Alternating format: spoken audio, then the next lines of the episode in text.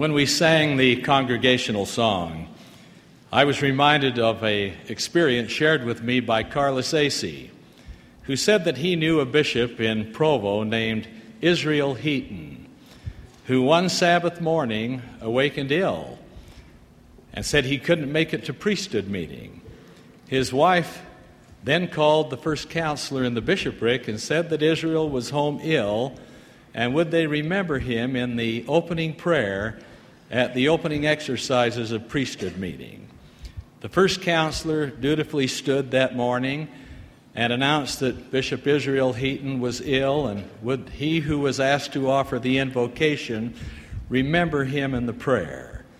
But first, he said, let us sing the opening song Israel, Israel, God is calling.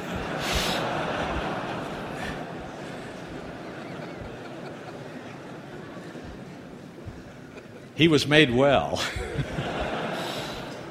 While driving to the office one morning, I passed a dry cleaning establishment which had a sign by the side of the front door. It read, It's the service that counts. I suppose in a highly competitive field such as the dry cleaning business and many others, the differentiating factor which distinguishes one store from another is indeed service. The message from the small sign simply would not leave my mind. And suddenly I realized why. In actual fact, it is the service that counts the Lord's service. All of us admire and respect that noble king of Book of Mormon fame, even King Benjamin. How respected he must have been for the people to gather in such great numbers to hear his words, receive his counsel. I think it most interesting that the multitude pitched their tents round about the temple, every man having his tent, with the door thereof, toward the temple, that thereby they might remain in their tents and hear the words which King Benjamin would speak to them. Even a high tower had to be erected, that the people might hear his words. In the true humility of an inspired leader, King Benjamin recounted his desire to serve his people and lead them in paths of righteousness. He then declared to them, Because I said unto you that I had spent my days in your service, I do not desire to boast, for I have only been in the service of God. And behold, I tell you these things, that ye may learn wisdom, that ye may learn that when ye are in the service of your fellow beings, ye are only in the service of your God. This is the service that counts, brethren, the service to which all of us have been called, the service of the Lord Jesus Christ. As he enlists us to his cause, he invites us to draw close to him. He speaks to you and to me Come unto me all ye that labor and are heavy laden, and I, I will give you rest. Take my yoke upon you, and learn of me, for I am meek and lowly in heart, and ye shall find rest unto your souls. For my yoke is easy, and my burden is light. To all who go forth in his service, he provides this assurance I will go before your face. I will be on your right hand and upon your left hand, and my spirit shall be in your hearts, and mine angels round about to bear you up. Many assembled tonight have responsibility to provide leadership to those holding the Aaronic priesthood. To you, I say, the finest teaching you can provide is that of a good example Youth need fewer critics and more models to follow. All of us who are engaged in the Lord's work have the responsibility to reach out to those who are less active and bring them to the service of the Lord. Their souls are ever so precious. In that revelation referred to earlier, given to Joseph Smith the prophet, Oliver Cowdery, and David Whitmer, the Lord taught Remember, the worth of souls the, is great in the sight of God. For behold, the Lord your Redeemer suffered death in the flesh, wherefore he suffered the pain of all men, that all men might repent and come unto him. And how great is his joy in the soul that repenteth. Wherefore you are called to cry repentance unto this people. And if it so be that you should labor all your days in crying repentance unto this people, and bring, save it be one soul unto me, how great shall be your joy with him in the kingdom of my Father. And now, if your joy will be great with one soul that you have brought unto me into the kingdom of my Father, how great will be your joy if you should bring many souls unto me. Some years ago, while attending a priesthood session of a stake quarterly conference in the Monument Park West Stake, this scripture became the theme for the visitor from the General Welfare Committee, my former stake president, Paul C. Child. In his accustomed style, Brother Child left the stand and began to walk down the aisle among the assembled priesthood brethren. He quoted the verse Remember, the worth of souls is great in the sight of God.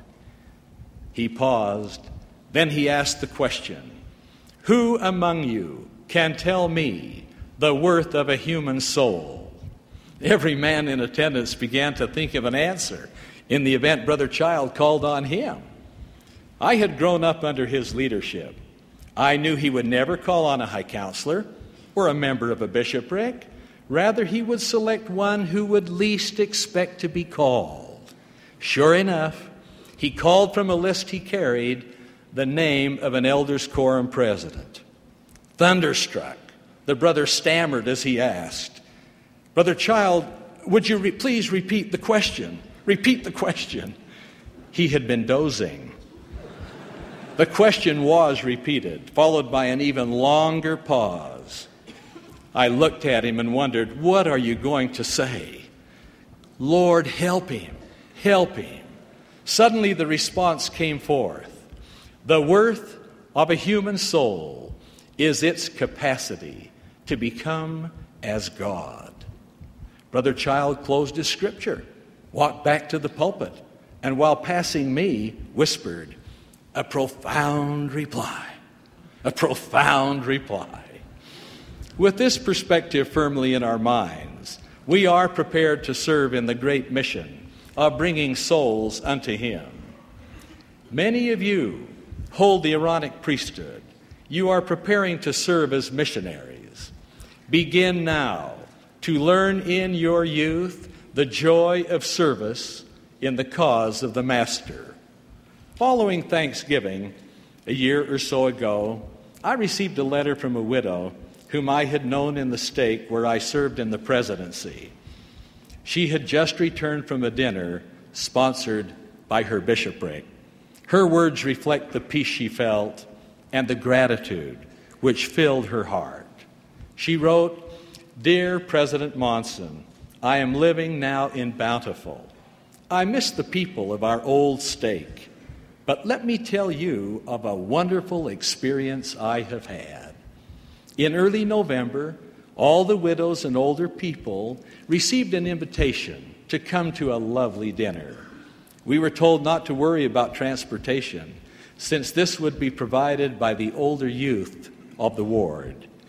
At the appointed hour, a very nice young man rang the bell and took me and another sister to the stake center. He stopped the car, and two other young men walked with us to the chapel, where the young ladies took us to where we removed our wraps, then into the cultural hall, where we sat and visited for a few minutes. Then they took us to the tables where we were seated on each side by either a young woman or a young man. Then we were served a lovely Thanksgiving dinner, and afterward provided a choice program. After the program, we were given our dessert, either apple or pumpkin pie. Then we left, and on the way out, we were given a plastic bag with sliced turkey and two rolls. Then the young man took us home. It was such a nice, lovely evening. Most of us shed a tear or two for the love and the respect we were shown. President Monson, when you see young people treat others like these young people did, I feel the church is in good hands. I reflected on my association with this lovely widow, now grown old in the service of the Lord.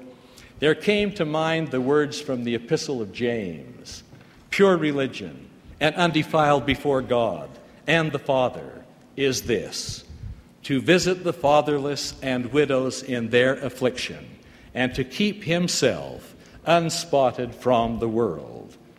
I add my own commendation.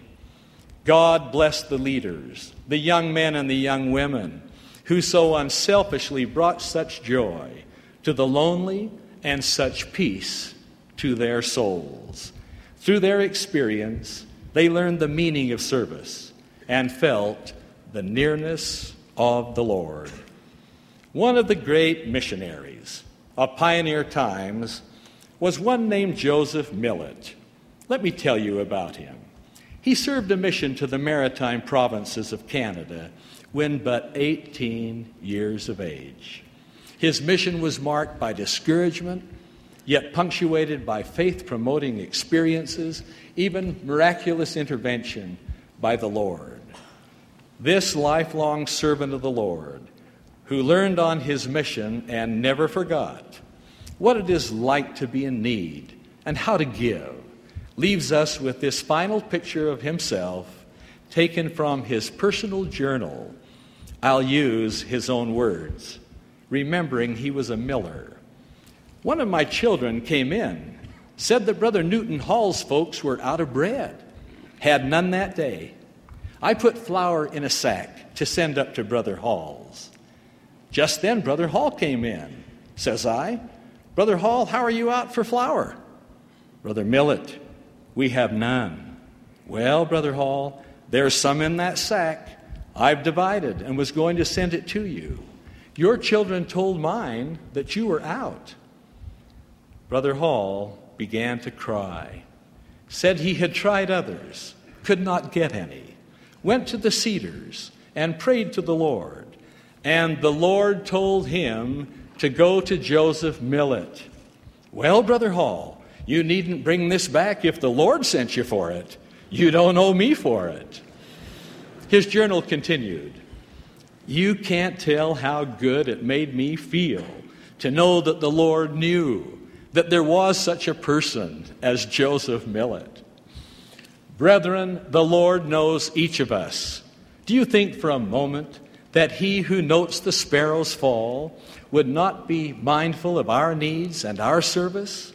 We simply cannot afford to attribute to the Son of God the same frailties which we find in ourselves. A while back, my good friend G. Marion Hinckley from Utah County, my fellow trail rider, came to the office with two grandsons who were brothers one having served an honorable mission in Japan, the other in Scotland. Brother Hinckley said, Let me share with you a wonderful experience which came to these grandsons of mine. His buttons were almost bursting with pride. In faraway Japan, a commercial street photographer stopped one of the brothers, having taken a picture of him holding a small child. He offered the print of the picture for sale to the missionary and his companion. They explained that they were on a tight budget, that they were missionaries, and they directed the photographer's attention to the nameplate which each one wore. They didn't purchase the picture. Some months later, the brother serving in Scotland was asking two missionaries why they had arrived late for his own meeting. When they told this story, a most persistent street photographer from Japan. A photographer had attempted to sell them a picture of a missionary in Japan holding a small child. They had no interest in the picture, but to avoid arriving even later at their zone meeting, they purchased it. A likely story, responded Elder Lamb, whereupon they handed him the picture. He could not believe his eyes. It was a photograph of his own brother in faraway Japan. That day in my office, they presented to me that picture, and with their grandfather beaming his approval, they declared, the, sure, the Lord surely is mindful of his servants, the missionaries. As they departed my office, I thought, yes, the Lord is mindful of his missionaries and their fathers, their mothers, their grandparents, and all who sacrifice that precious souls may be taught and provided his gospel. Now, many are not on the front line of missionary service, as Brother Ballard mentioned earlier today. In the church callings which they fulfill, they may be in the background. Does God remember them also? Is He mindful of their needs and the yearnings of their hearts? What about those who have been in the limelight but grown old with faithful service, have been released, and have slipped into the anonymity of that vast congregation of church members? To all such individuals, I testify that He does remember and that He does bless. Many years ago, I was assigned to divide the Modesto, California stake. The Saturday meetings have been held, the new stake presidency selected, and preparations concluded for the activities of the next morning, the Sunday session of conference. As the Sunday session was about to begin, there went through my mind the thought that I had been in Modesto before. But when? I let my mind search back through the years for a confirmation of the thought I was thinking. Suddenly I remembered Modesto, years ago, had been a part of the San Joaquin stake which I attended.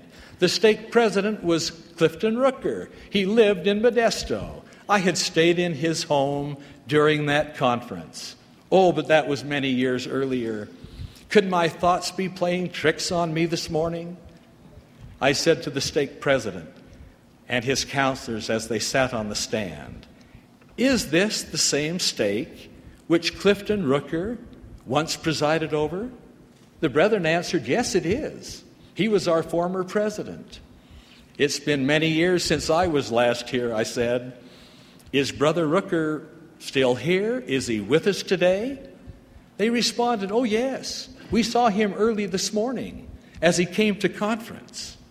I asked, Where is he seated on this day of special historic importance when the stake will be divided? We don't know exactly, they said. The response was a good one, for the building was filled to overflowing. I stepped to the pulpit and asked, Is Clifton Rooker in the audience today? There he was, way back in the recreation hall, hardly in view of the pulpit. I felt the inspiration to say to him publicly, Brother Rooker, we have a place for you on the stand. Would you please come forward? With every eye watching, Clifton Rooker made that long walk from the rear of the building right up to the front and took his place by my side. It became my opportunity to call upon him, one of the pioneers of that stake, to bear his testimony and to tell the people whom he loved that he was the actual beneficiary of the service he had rendered to his heavenly Father and to his stake members. After the session was concluded, I said, Brother Rooker, how would you like to step into the Relief Society room with me and help me set apart the two new stake presidencies of these stakes? He replied, Brother Monson, that would be a highlight for me. We proceeded to the Relief Society room, and there there, with his hands joining mine and the hands of the outgoing stake presidency, we set apart those two new stake presidencies to their calling. After that, Brother Rooker and I embraced as he said goodbye and went to his home that Sunday evening. Early the next morning, after I had returned to my home, I had a telephone call from the son of Clifton Rooker. Brother Monson, he said, I'd like to tell you about my dad. He passed away this morning, but before he did so, he said that yesterday was truly the happiest day of his life. As I heard that message from Brother Rooker's son, I paused to thank God for the inspiration which came to me to invite this good man while he was yet alive and able to enjoy them to come forward and received the plaudits of the stake members whom he had served. To all those who serve the Lord by serving their fellow men, and to those who are the recipients of this selfless service, the Redeemer seems to be speaking to you when he declared, When the Son of Man shall come in his glory, and all the holy angels with him, then shall he sit upon the throne of his glory, and before him shall be gathered all nations, and he shall separate them one from another, as a shepherd divideth his sheep from the goats. And he shall set the sheep on his right hand, but the goats on his left. Then shall the king say unto them on his right hand, Come, ye blessed of my Father, inherit the kingdom prepared for you from the foundation of the world. For I was an hungered, and ye gave me meat. I was thirsty, and ye gave me drink. I was a stranger, and ye took me in. Naked, and ye clothed me. I was sick, and ye visited me. I was in prison, and ye came unto me. Then shall the righteous answer him, saying, Lord, when saw we thee an hungered and fed thee, or thirsty and gave thee drink? When saw we thee a stranger and took thee in, or naked and clothed thee? Or when saw we thee sick, or in prison, and came unto thee? And the king shall answer and say unto them, Verily I say unto you, inasmuch as ye have done it, Unto one of the least of these, my brethren, ye have done it unto me. That each of us may qualify for this blessing from our Lord is my personal prayer. In the name of Jesus Christ, amen.